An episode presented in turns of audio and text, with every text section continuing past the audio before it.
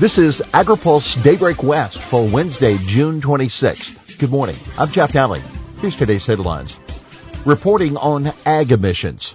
Key Democrat says USMCA deal before 2020. Japan deal soon after July. And EPA taking more time on glyphosate review. State stepping toward regulating ag cap and trade. California's cap and trade program has not placed caps on greenhouse gas emissions from agriculture and the state does not have plans to do so.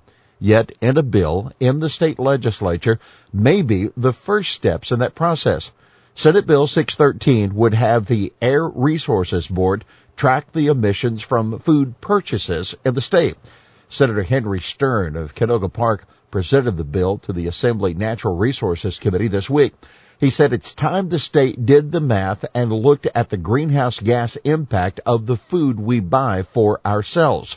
Assembly member Susan Eggman of Stockton countered that we already have the most controlled food supply in the world. Stern spurned the report card as a positive benefit to farmers who aren't getting enough credit for the work they're doing. He added that by doing some of this carbon inventory work will bring it to light, say in the dairy industry or in the beef industry or in specialty crops. Stern also noted that he would be willing to refine the language to make sure it does not provide additional regulatory burden on farmers. SB 613 passed the committee and will be heard in appropriations. Keep in mind, ag contributes about 8% of the total greenhouse gas emissions in California.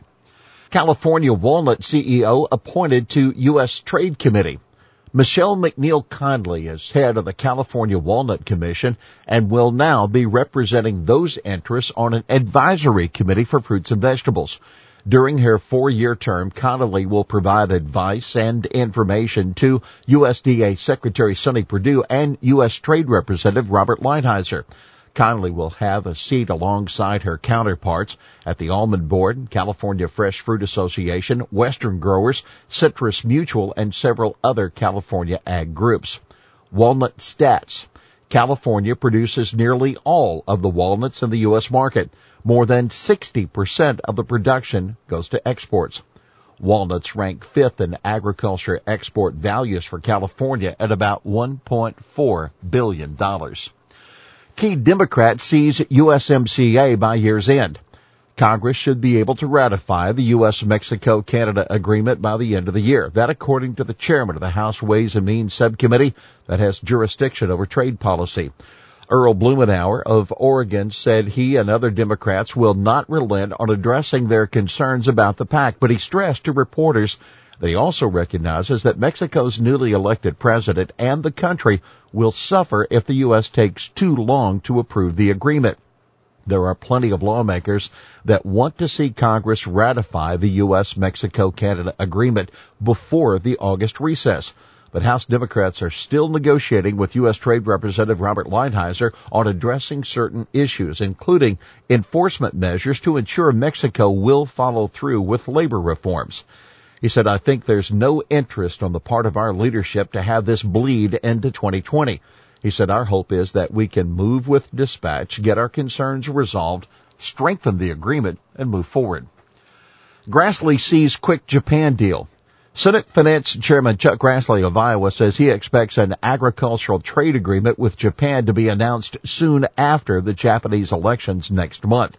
The deal could actually be finalized before then, but the announcement would be postponed until after the elections, Grassley told reporters. Now for more on USMCA, had a look at how the price of pesticides could be affected by the trade war with China. Be sure and read this week's AgriPulse newsletter. It's hitting inboxes today. Ag spending bill passes House.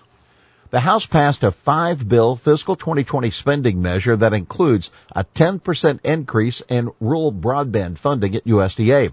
The legislation, which passed on a party line 227 to 194 vote, includes funding for USDA, FDA, EPA, and the Interior Department, among other agencies and departments. But keep in mind, House Democrats have yet to agree with Senate Republicans in the White House on spending limits for FY20, so the spending levels in the House bill are far from locked in. The White House has threatened to veto the bill over spending levels as well as some policy provisions. Democrats increase pressure on USDA over research.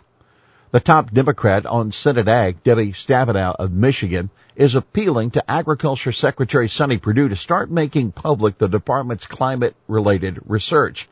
Stabenow said in a letter to Perdue, quote, it would be deeply irresponsible for the department to suppress research that helps USDA customers and the agricultural economy as a whole. She was responding to a Politico report that the Trump administration has all but stopped publicizing studies by USDA's Agriculture Research Service on climate related issues.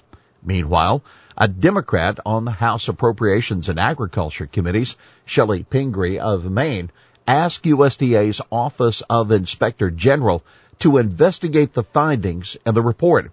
Pingree's request will carry some weight. She sits on the Agriculture Appropriations Subcommittee, which writes USDA's annual budget.